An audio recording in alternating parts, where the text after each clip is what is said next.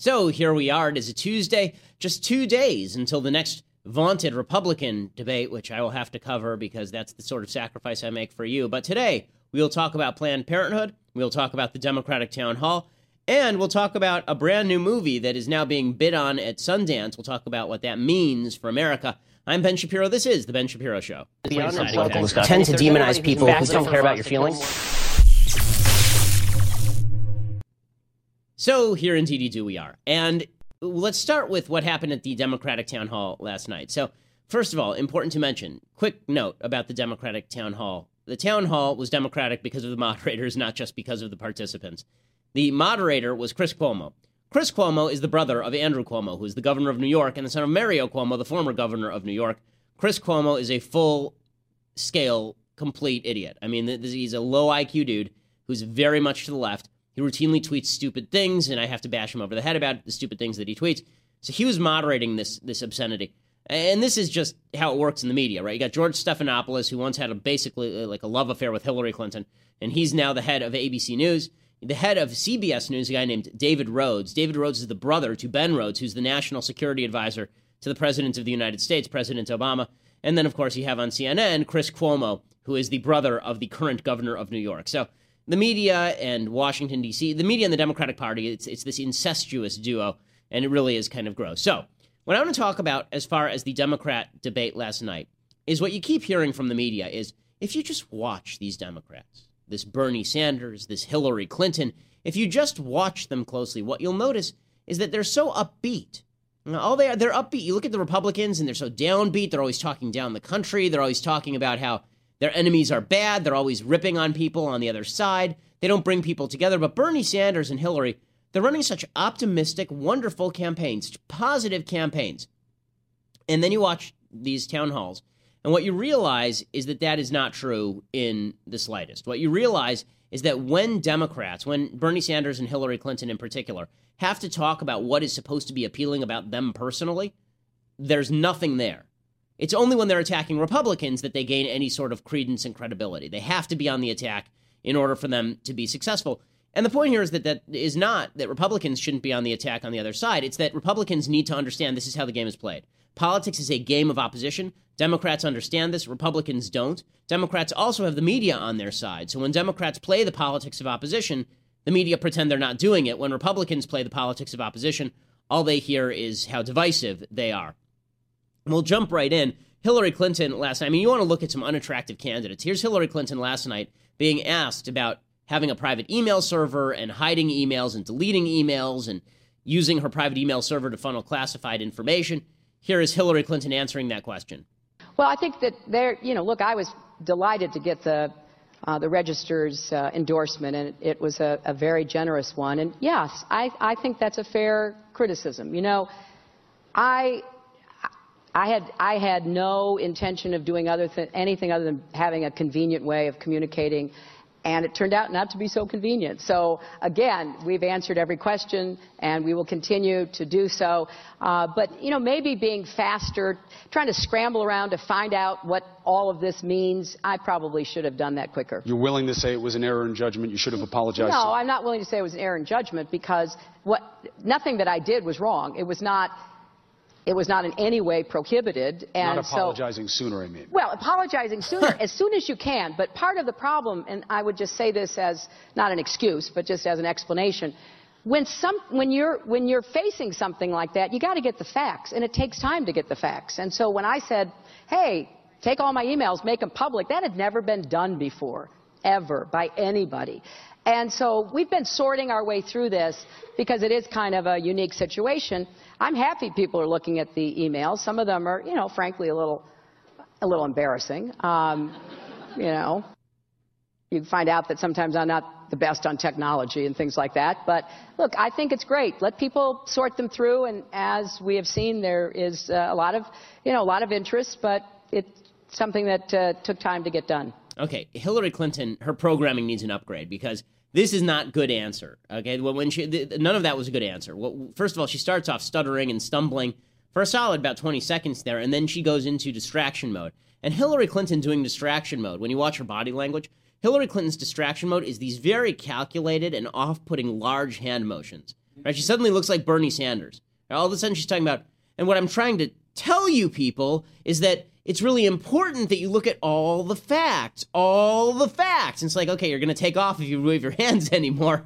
You're generating enough airspeed. But it's but the the point here is that she's got nothing. And when she says that she wanted to, re- I mean, the substance of what she's saying is nonsensical. She didn't want to release the emails. That's why they were on a private server. It's why she set up the private server in the first place. She received classified information on that server. When she revealed the emails to people, they had already been pre screened by her own legal team after she deleted everything else. The FBI had to basically drill down into her data drive in order to come up with the, the information in the first place. So all of this is lies. But this is to demonstrate that when Hillary Clinton is forced to answer about her own record and what she would do, it's real awkward for her. And, and the awkwardness continued. Remember, this whole thing is a setup, right? Here's the fact this whole thing is basically a setup. What, what I mean by that is that Hillary Clinton is. There's one point during this during this town hall at which a young person stood up and started to ask Sen- Sanders a question, Senator Sanders, and said, and it stopped himself, said, "Oh, Hillary Clinton. Oh, I see why they asked me to ask you this question." meaning that he's a plant. Right? I mean, when when when when somebody gets up in the middle of an unscripted town hall and says, "Oh yeah, this is why they asked me to ask you this question," uh, yeah, that's weird. That's weird. But in any case, but Hillary had no answers even to questions she should have known were coming. So, for example, here's a young Iowa voter talking to Hillary Clinton and saying, "Yeah, you know, everybody my age thinks that you're dishonest." And Hillary has two distraction techniques. One is the crazy hand motions, and the other is the insane bat blank loony laugh that sounds like it's emanating from the maw of hell. Here's Hillary Clinton. It feels like there's a lot of young people like myself um, who are very passionate supporters of Bernie Sanders, and I just don't see the same enthusiasm um, from younger people for you. Um, in fact, uh, I've heard from quite a few uh, people my age that they think you're dishonest, mm. but I'd like to hear from you on why you feel the uh, enthusiasm isn't there. Well, I think it really depends upon who you're seeing and talking to. You know, today in Oskaloosa, I spent time with about 10 high school students who are enthusiastically working for me. I see young people across the state who are doing the same.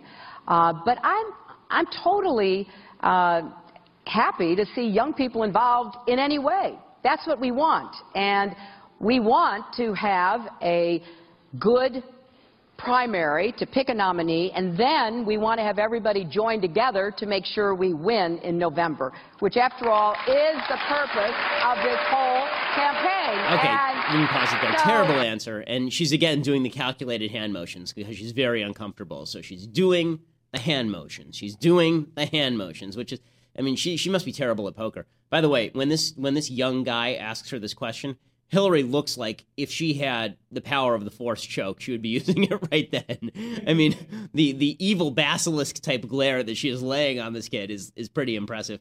Um, and, and, it's not just Hillary Clinton. So Bernie Sanders is gaining a lot of enthusiasm on the other side of the aisle. Uh, sorry, one, let's play one more clip of Hillary Clinton. This is not from the event last night, but Hillary Clinton was asked pretty recently about the fact that she's been giving $200,000 speeches for Goldman Sachs. Now, this is a problem for her because she's trying to campaign as a Wall Street outsider now, if you're a Wall Street outsider, you don't get paid two hundred thousand uh, dollars with for, for, in, in, the Goldman in the Goldman Sachs arena. You don't you don't go to Wall Street and get paid two hundred grand a pop. Uh, and so Hillary Clinton was asked about this not at the not at this particular event. She's asked about it by by another reporter, and the, I believe it's clip thirteen. And here's Hillary Clinton uh, answering the question in the most awkward possible way. I'm so happy you're part of it. In front of Richard Hi, Secretary Clinton. Will you release a transcript of your paid speeches to Goldman Sachs? Uh, no, there's a lot of controversy over the speeches. Secretary. Is that a no? Se- Secretary Clinton. Will you release a transcript of your Goldman Sachs speeches? And no answer. By the way, there, every time you see these sorts of videos, she can hear him. I mean, she's one foot away. Look how close that camera is. And she's got she got the crazy eyes, and she's gonna pretend she's never seen this guy. Of course, she's not gonna answer those questions. Hillary's got nothing. So, does Bernie have something? So Bernie, at one point last night, he was asked about his plans to raise taxes because it will cost $19 trillion. $19 trillion, the, the entire amount of the outstanding debt of the United States. He would have to increase taxes in order to pay for all of his programs. And Bernie Sanders gives just an awful answer. Here, here's Bernie Sanders, who I, I guess he's upset because they didn't bring his Jello in time, and he, he's missed the early the early bird special, and, and so he's he he just looks a little bit a little bit grumpy. But Bernie Sanders always looks kind of grumpy. By the way, the, the, new Ben and Jerry's the new Ben and Jerry's ice cream I think we mentioned yesterday is called Bernie's Yearning. That's the name of the new Ben and Jerry's ice cream because they love Bernie Sanders. They're from Vermont, uh, and uh, which by the way, is a super awkward name for an ice cream, Bernie's Yearning, because it's like, oh my god, yeah. Now I got to tell you, I had Bernie's Yearning in my mouth and it was just terrible. In any case, here, here's Bernie's Yearning explaining his new tax plan. But Chris, that is a fair criticism for the following reason. If you are paying now $10,000 a year to a private health insurance company, and I say to you hypothetically, you're going to pay $5,000 more in taxes, or actually less than that, but you're not going to pay any more private health insurance, are you going to be complaining about the fact that I've saved you $5,000 in your total bills? So it's demagogic to say, oh, you're paying more in taxes. Let's also talk about we are going to eliminate, eliminate private health insurance premiums and payments, not only for individuals, but for businesses as well. Again, we are the only country on earth that allows private insurance companies to rip us off. We spend three times more than the British, 50% more than the French. We can do better than we're doing right now. But just to be clear, you are going to raise taxes to do this. Yes, we will raise we will raise the we will raise taxes. Yes, we will. But also let us be clear, Chris, because there's a little bit of disingenuity out there. What? We may raise taxes, but we are also going to eliminate private health insurance premiums for individuals and for businesses. All right. Okay, so yes, we will raise taxes. This sort of stirring rhetoric is what won Walter Mondale one state in 1984. Eh, you remember all the way back to 1984, he did his convention speech in San Francisco, and he said, Yeah, we have to be honest, we're going to raise taxes. This is not a smart line. Even Barack Obama lied in 2008 about raising taxes. I'll never raise your taxes. In 2012, he ran on, I haven't raised your taxes. And then, of course, he raised our taxes. Bernie Sanders is running on, yeah, I'm definitely going to raise your taxes. He also has a magical plan where he can convert $5,000 of taxpayer money funneled through the government into giving you more for its worth than $10,000 you pay into private health insurance, which is insane. Okay, first of all, if you have a private health insurance plan that you pay $10,000 for, that is a platinum plan. I mean, that is a platinum plan. I'm not paying $10,000 and I have a kid, right? I have a wife and a kid, and they're both on my insurance plan. I am not paying $10,000 for that plan. When I was paying as an individual, I wasn't covered by my employer. I still wasn't paying that much money. $10,000 is a fortune. The only reason people are paying that right now is because of Obamacare, which has driven up premiums to record rates. Like, I don't know what magical fantasy land Bernie Sanders lives in. It must be a wonderful place where either I can give $10,000 to basically a company to help me pay for my doctors, or I can give $5,000 to Bernie Sanders and I get more from Bernie Sanders. It's just, it's insanity. But this is not a good pitch. And Bernie Sanders is not a good candidate. I mean, everybody is acting like he's he's captivating the hearts and minds of the American public. Nobody's seen Bernie Sanders. Nobody knows who Bernie Sanders is.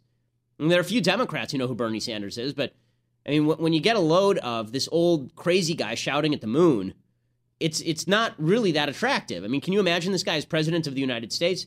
The state of our union is seven dollars for a matinee performance of the latest showing of On Golden Pond. I mean, I'm sorry, it's just no. It's, so so they've got nothing. The point being, they've got nothing, and even their ad campaigns are kind of pathetic. Here's Bernie Sanders' latest ad that he's running, and it's it, it's just it's such ridiculousness, but it's getting us all sorts of play but again, all of this just shows how weak the Democratic field is. Here's Sanders.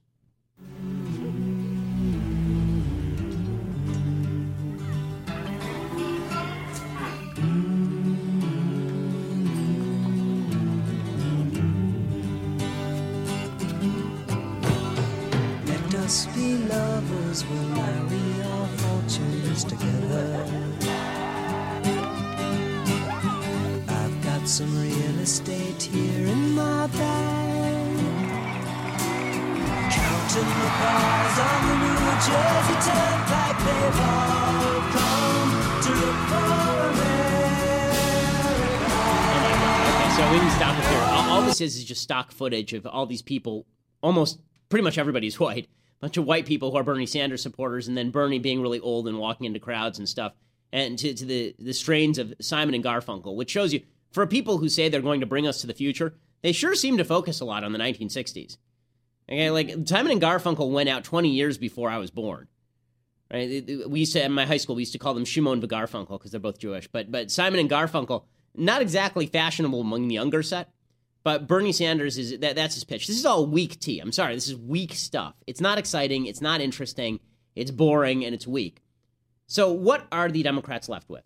Well, what the Democrats are left with is just what they say they're not about, which is ripping Republicans and dividing the country. That's all they care about. So, Hillary last night was asked, you know, in, in one of the first debates, in the first Democratic debate, you said that the your real enemies were the Republicans. Well, what do you have to say about that? Here's Hillary Clinton answering. Got another question for you. Brett Rosengren, he's from Logan, Iowa, is going to school, works as a supervisor for a janitorial company, says he's undecided, has a question. Great. Uh, Secretary San or Clinton, It's sorry. okay. I can see why they gave you this question. I just wanted to know which of our previous presidents has inspired you most and why. Okay, first of all, that, that, that would be the clip where where the kid's a plant, right? I mean, he says, "I can see why they gave you this question. Who is they? Who is they?" There, there there's your evidence that this is all a plant. But anyway, here's the, here's Hillary answering uh, the the question about the GOP's enemies. Um, you say you want to work with them, but you were quoted not too long ago when you were listing people that you saw Right, as adversaries, NRA, health insurance companies, probably the Republicans. Yes. They did not like that when you said that, and Well- it makes them feel that, well, Secretary Clinton doesn't like us. Why would she work with us? Well, Understandable. Yeah, well, Chris, it was kind of tongue in cheek, and I consider them worthy adversaries because they are. They have their set of objectives. We have ours on the Democratic side. But that's why I gave you a short overview. I worked with all of them. You know, when I'm actually in office, they say really nice things about me. We have a whole long list of the nice things they say. What a good colleague I am, how easy I am to work with, how willing I am to try to find common ground. And then when I run, oh my goodness, it's just unbelievable. So I, I have no, I, I have no problems in saying, yeah, I'm we sorry, have political unwatchable. I can't- I differences. We're on opposite. I can't. I can't. Okay, so she's she's unwatchable. But the point is, she says, no, these I, I would never. I, it was all tongue in cheek. I don't mean that they're my enemies or anything. Okay, here's Hillary talking about Republicans when she's not trying to do her bipartisan routine. So so here's here's the actual Democratic campaign in a nutshell. So this would be clip 14. Hillary is asked by a Muslim woman who's in the audience about the deeply Islamophobic Republicans. We have to protect ourselves in America in a unified way. That means making sure our Muslim friends and neighbors are part of us.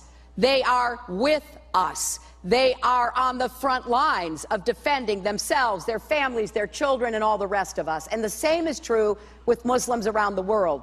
We need a coalition that includes Muslim nations to defeat ISIS. And it's pretty hard to figure out how you're going to make a coalition with the very nations you need if you spend your time insulting their religion. So we need to stand up and point out how wrong this is. Field goal. Okay, so Hillary Clinton uh, basically ripping on Donald Trump there, right? So her entire campaign really is opposition. So the, the point of, uh, of this juxtaposition that I'm showing you is that when it comes to the Democrats, the only thing that they really have here, the only thing that they truly have, is ripping on Republicans. Even Martin O'Malley, right? Here's Martin O'Malley trying to out Hillary and out Sanders, Hillary and Sanders. Martin O'Malley is is asked a question and he immediately swivels it on Donald Trump and how evil the Republicans are. So to those that are still, um, you know, undecided like me, or maybe just less informed about politics, um, on top of what you've already talked about, what, what's the last thing that you would try to tell them to convince them that you are in fact the best candidate for the Democratic Party? Okay, thank you. This is what I would say. I would say that time and time again in the history of uh, the state of Iowa, Iowa has found a way to sort through the noise and to sort through the national polls and to lift up a new leader for our country at times when that was critical and essential. That's what you did eight years ago when you lifted up Barack Obama to lead our country forward. And we need to build upon his good work by continuing to move forward.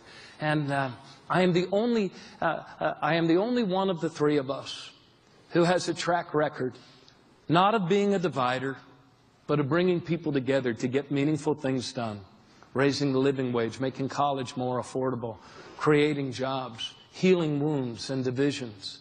That's what our country needs right now. Uh, we are a great people. We are a generous and we are a compassionate people. And we are far better than the sort of fascist rhetoric that you hear spewed out by Donald Trump. The enduring symbol of our country is not a barbed wire fence. It is the Statue of Liberty. And we. He's a uniter, not a divider, remember. Right? He's a uniter, not a divider. Also, Donald Trump is a fascist who wants to replace the Statue of Liberty with barbed wire. Yep, that's their campaign. So, when you are asked next about why it is that Democrats are running such an upbeat campaign, you can rightly answer they aren't. Hey, Hillary Clinton at one point said about, I think it was Jeb Bush actually, said about Donald Trump, you can't insult your way to the presidency. Why? Why can't you? Barack Obama did it twice. I'm, I'm wondering exactly why Hillary and Sanders or any of these other folks can't do it. Okay, swiveling to the right side of the aisle. I want to talk for a second about the polls. Latest poll out of Iowa has Ted Cruz up seven. I, I again, I think that that Cruz is going to win.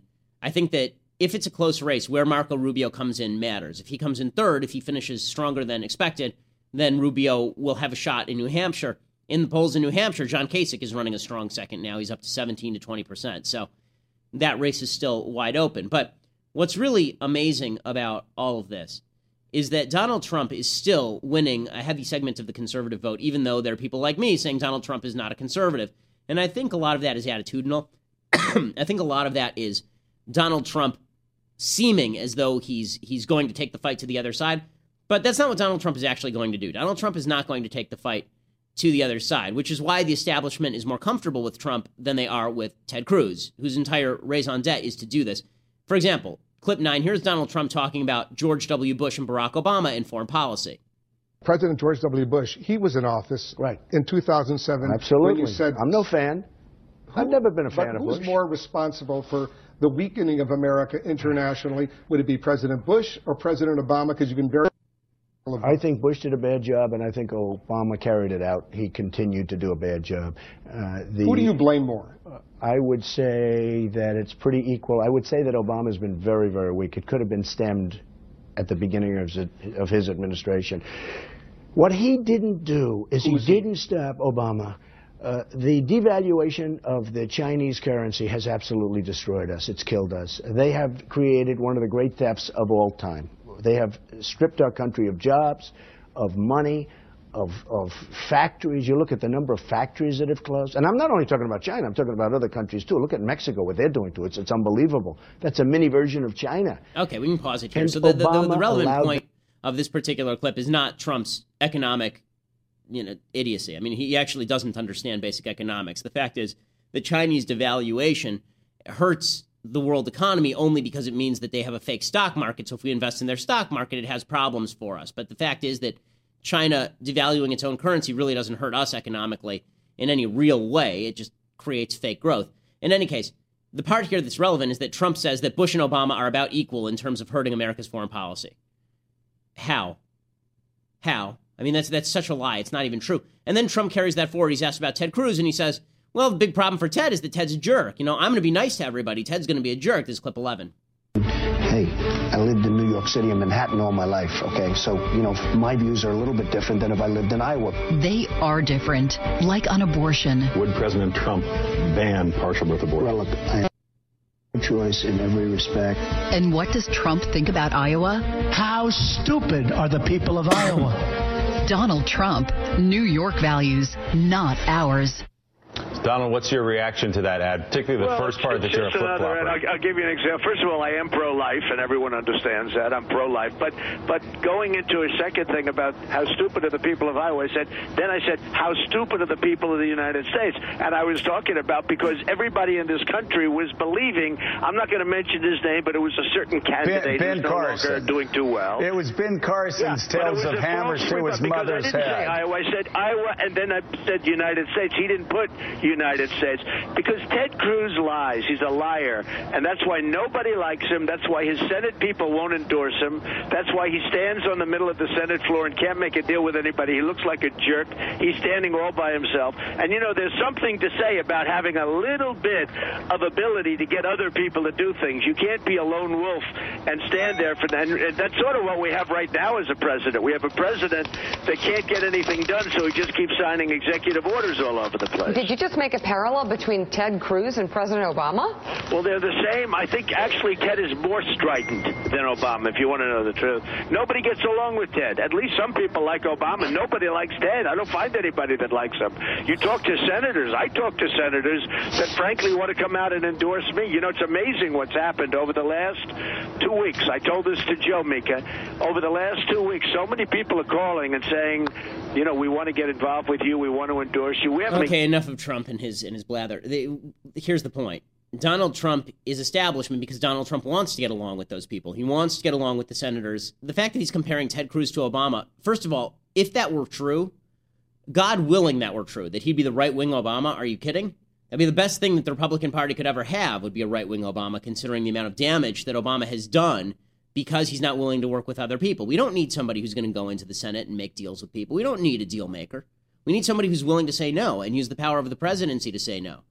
But this is the point. Donald Trump is is continuing to campaign as both the anti-establishment candidate and the establishment candidate, which is really weird. Okay, I want to turn from the presidential race for a minute to talk about what's happening with the Planned Parenthood case. So apparently, over in in I think it's Harris County, Texas, uh, it, there's there's now a grand jury that has indicted. They were they were asked to take a look into the Planned Parenthood case. For those who don't remember, there's a, a group called the Center for Medical Progress, and the Center for Medical Progress cut a bunch of undercover videos where they pretended to be a a basically a broker for baby parts to sell to research research facilities, and they met with a bunch of Planned Parenthood executives, and they got the Planned Parenthood executives on tape saying that they would sell the baby body parts for particular prices because they needed to buy Lamborghinis and such. So this went to a grand jury in Harris County. They indicted no one from Planned Parenthood. Instead, they decided to indict the two whistleblowers. They decided to indict the two whistleblowers on two counts. One is a count of using a fake ID. So apparently they were using fake IDs with fake names, so they used fake California IDs with fake names. And two was they decided to indict the whistleblowers for attempting to buy baby body parts. So they set up a sting where they had no intention of buying baby body parts, but they wanted to prove that Planned Parenthood would sell baby body parts, and now they may go to jail. And on the fake ID question, okay, I don't know a 16 year old in the United States who's never used a fake ID at any point. I may be the only one who never used a fake ID. And there are illegal immigrants all over Texas and California using fake IDs. None of them are going to jail. Sandy Berger smuggled out national security documents in his pants and didn't end up going to jail. Hillary Clinton put classified information on her personal server and is not going to jail. So these guys, it carries a 20 year sentence. They could go to jail for 20 years for having used a fake ID in order to infiltrate an evil organization to demonstrate how evil they were for the public. Which just goes to show you that the criminal justice system can indeed be flawed if you have a prosecutor who's out for political purposes. And most of the time, when it comes to criminal justice cases, there's not really a particular purpose attached. But when it comes to abortion, in some cases, there is, because this is what we call pure and simple a railroading. Democrats back in October were asking Attorney General of California, Kamala Harris, to prosecute the whistleblowers on these same grounds, on the ID grounds. So you have two questions here. One, was Planned Parenthood killing babies and selling their parts? Two, were the people investigating Planned Parenthood using fake IDs? And the grand jury decided the people selling the fake IDs were the real problem. Which, even if you believe that that, that they broke the law and the Planned Parenthood people didn't, that's more a, a question of what we should do to prevent to, to change the law than it is these people should go to jail. So that's that's totally insane. Okay, I want to do some things that I like and some things that I hate because the truth is, it's kind of the truth is it's kind of a slow news day. Um, and uh, everybody's sort of waiting for the, the Republican debate, which is supposed to happen. Donald Trump making noises about skipping the Republican debate. So, time for some things that I like and time for some things that I hate. Okay, things that I like. Um, somebody asked me what kind of music I like listening to. I've said before I'm a big classical music fan, uh, and so here is my uh, probably my my favorite piece of violin music. People constantly asking, not constantly. I get sporadic questions about what's my favorite violin music because I was a world class violinist.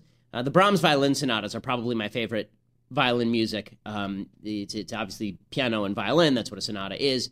And uh, and it's it's spectacular music. It's just glorious music.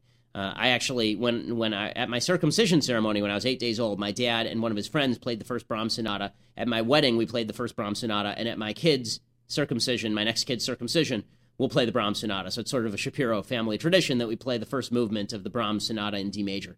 Uh, so it's a big fan of the Brahms violin sonatas. You can find them on YouTube. They're really amazing pieces. Uh, Brahms is spectacular. Okay, time for some things that I hate. So let's start with what people on the left think is funny. So, apparently, so I, have subscribed to the Lena Dunham newsletter. It's called Lenny, and it's awful. I mean, it's truly an awful piece of garbage. And it's all about abortion, and it's all about leftism, and it's just ridiculous in every way it's possible for it to be ridiculous. It's exactly what you would think an untalented hack, famous for getting naked and being overweight, would write. Uh, and, and that's pretty much what it is. So, in today's issue of Lenny, there's a piece by Elizabeth Meriwether. Elizabeth Meriwether, if you've never heard of Elizabeth Meriwether, there's no reason you should have. She is the creator and executive producer of New Girl on Fox, which is actually a quasi funny show. Like New Girl, at least at the beginning, I think it sort of died about halfway through the second season, but first season of New Girl is actually a pretty funny show. She's now written a piece that is her erotic fantasy about Ted Cruz. Seriously, it's her erotic fantasy about Ted Cruz. And she quotes Ted Cruz talking to, uh, oh, what's the name of that that chick? Uh, Ellen, um, uh, the, the one from uh, Inception, the, the, one who came out as a lesbian recently. And she's in the movie. With, Ellen Page, thank you. Yeah, Ellen Page. So you remember Ellen Page confronted Ted Cruz and, t- and she asked him about same sex marriage. And Ted Cruz said, I don't see why you guys are so upset about how gays are being treated in this country when gays are treated pretty great in this country. They're killing gays over in ISIS land and you don't care. So Elizabeth Meriwether quotes Ted Cruz and then she says, Ted Cruz was right. Like all liberals, I was obsessed with sex. And then, like all liberals, I didn't care about foreign policy at all. At all. But Ted Cruz changed my mind. Why are gay people complaining about anything? As long as we aren't executing them like ISIS, what is the problem? The same thing applies to women. Are you being publicly executed? No? Then don't talk to me about insurance covering prenatal care. And she writes a couple of paragraphs about how terrible Ted Cruz is. And then she gets to her real point, which is she has some bizarre sexual fetishes and fantasies. So she writes I brought Ted Cruz up to my hotel room with the promise of showing him my lower back tattoo of the Second Amendment, where all the vowels were replaced with yin yangs. But I think we both knew what had to happen next. And then there's this whole weird thing where He's crying and he won't have sex with her, so she takes him down to a secret basement where sex obsessed liberals go to have sex with one another like beasts.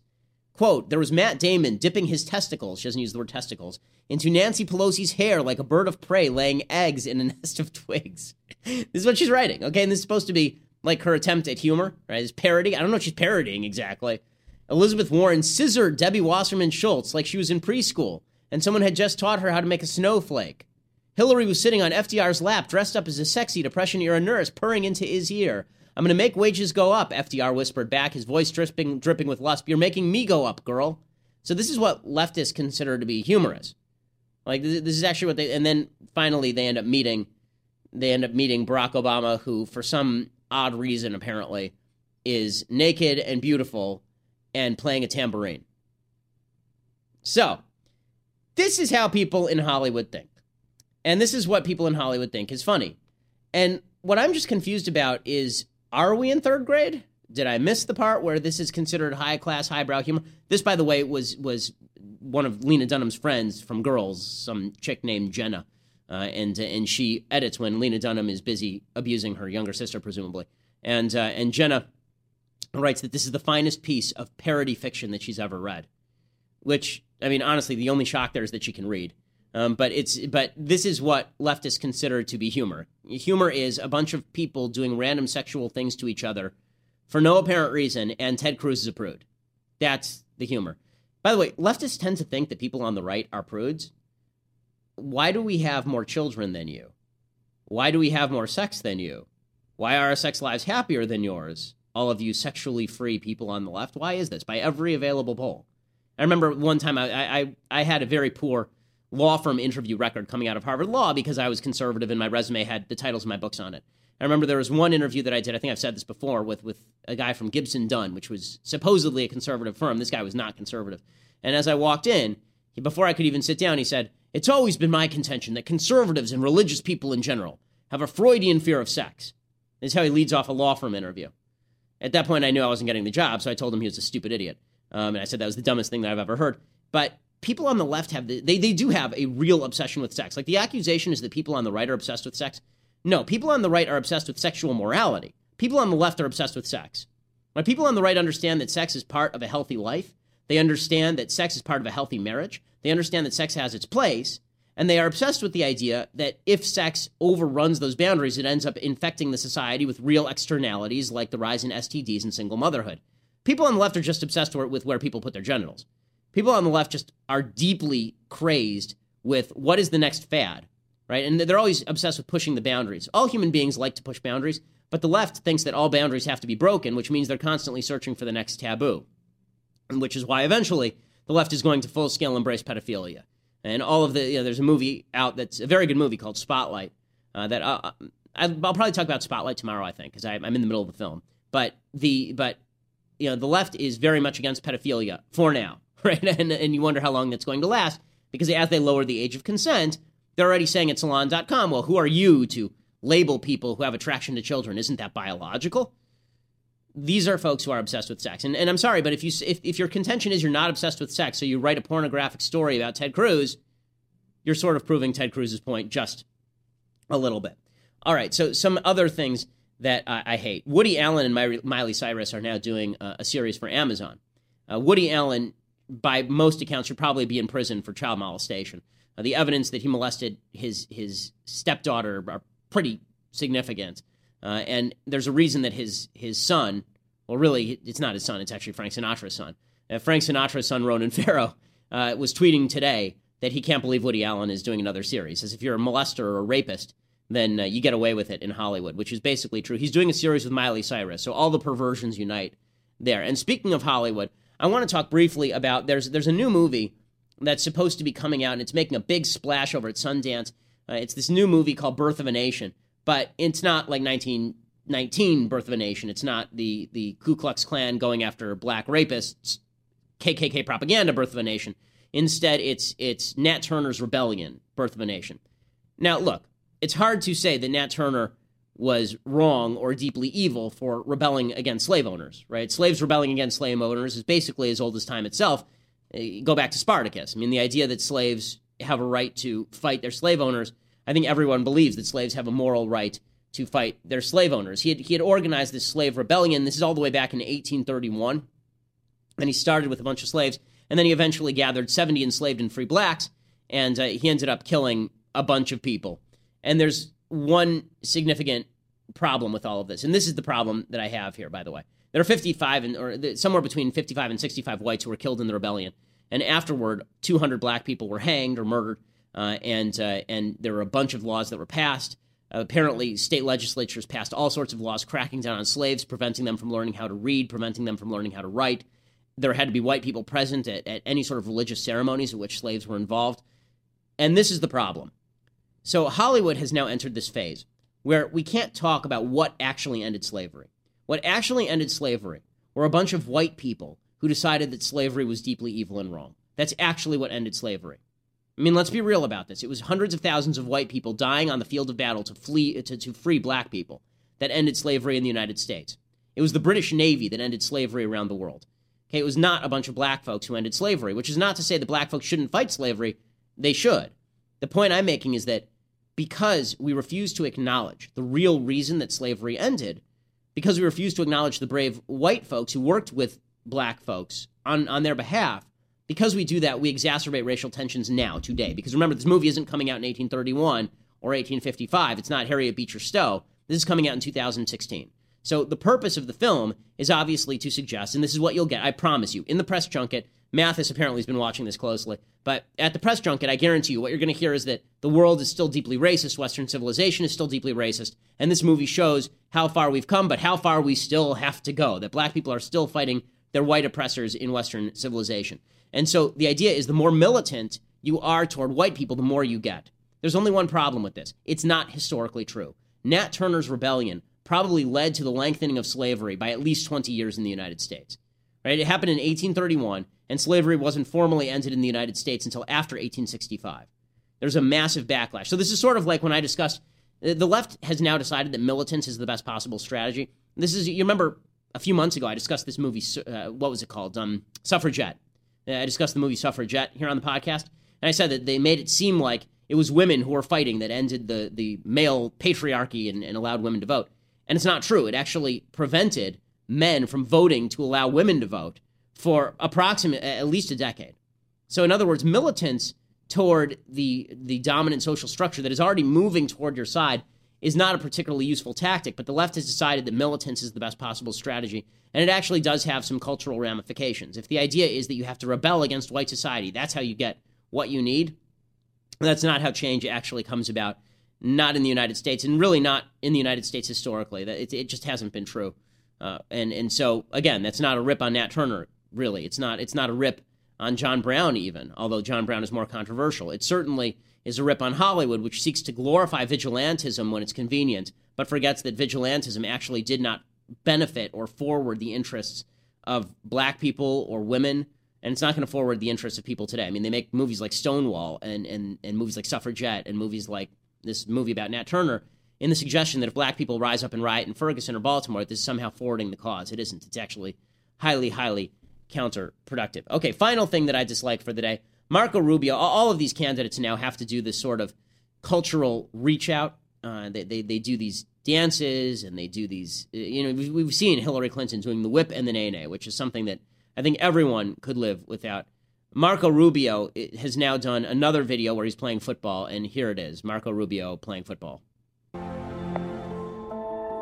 Marco Rubio made a campaign stop in Des Moines, Iowa Tuesday. A game of catch with Republican presidential candidate Marco Rubio did not go so well. Rubio hit him in the face and knocked him down. I think the Jets are probably going to sign him next. so just in the head. And this poor kid, he just ate it. Clearly, it was a bad Come on, throw. Marco, you can do this.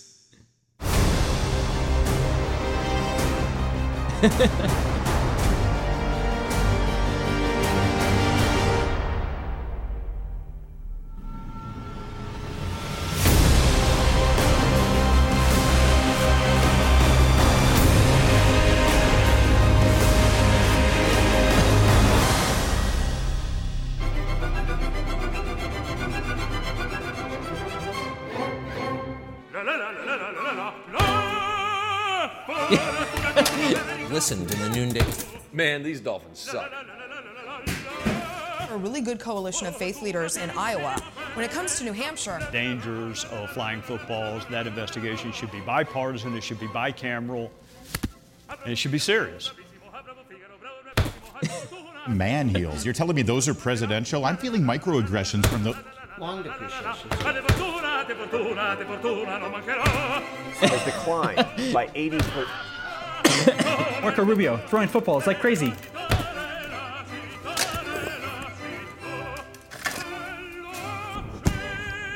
I can't work like this.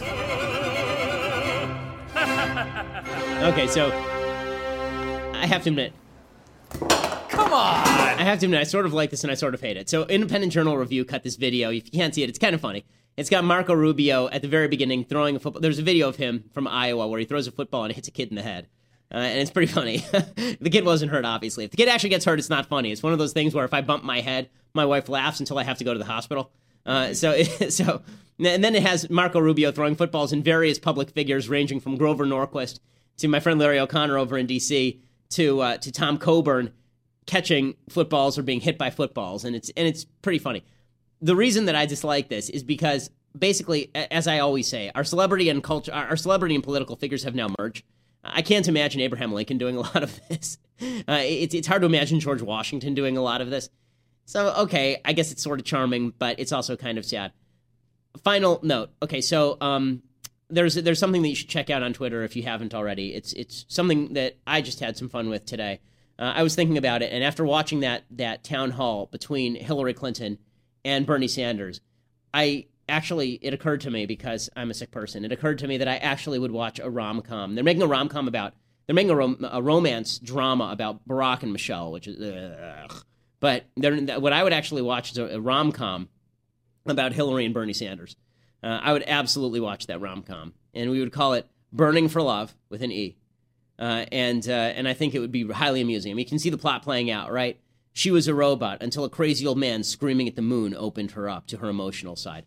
Uh, and it would be it, it would be it would just be great. Like you'd have her having to decide whether to divorce Bill to be with Bernie, and Bernie having to decide whether he wanted to to eat that Jello or not, and both of them just staring longingly into each other's eyes, and then Hillary having it, it would. You remember that Star Trek movie where Data's emotion chip fused with with his with his robot side? It would be like that with Hillary Clinton. And then at the very end, I have I have two options for an ending, so I'll let you vote on it. You can send me your comments.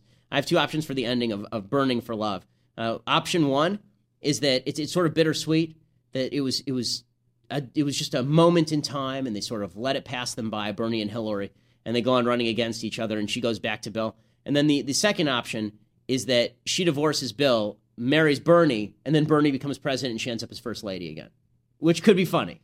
I'm just saying. So those are the two options for the brand new movie Burning for Love starring Larry David as Bernie Sanders and Harvey Fierstein as Hillary Clinton.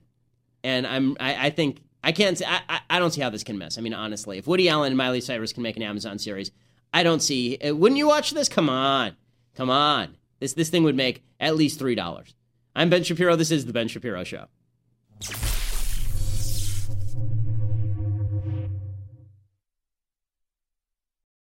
We'll get to more on this in just one second. First, Pure Talk believes in American values, and that free should mean, you know, like free. So when you switch to Pure Talk today, you'll get a free Samsung 5G smartphone. There's no four line requirement, no activation fee, just a free Samsung that's built to last with a rugged screen, quick charging battery, and top tier data security. Qualifying plans start at just 35 bucks a month for unlimited talk, text, 15 gigs of data, and a mobile hotspot. Pure Talk gives you phenomenal coverage on America's most dependable 5G network. It's the same coverage you know and love, but for half the price of the other guys. The average family saves almost $1,000 a year. So, I challenge you to choose a company that actually doesn't hate your guts and shares your values. Let Pure Talk's expert U.S. customer service team help you make the switch today. Go to puretalk.com slash Shapiro to claim your eligibility for your free brand new Samsung 5G smartphone and start saving on wireless today. Again, go to puretalk.com slash Shapiro to switch to my cell phone company. I've been using them for years. They're fantastic. You'll love them as well. Go to puretalk.com slash Shapiro and claim your eligibility on that free brand new Samsung 5G smartphone. Start saving.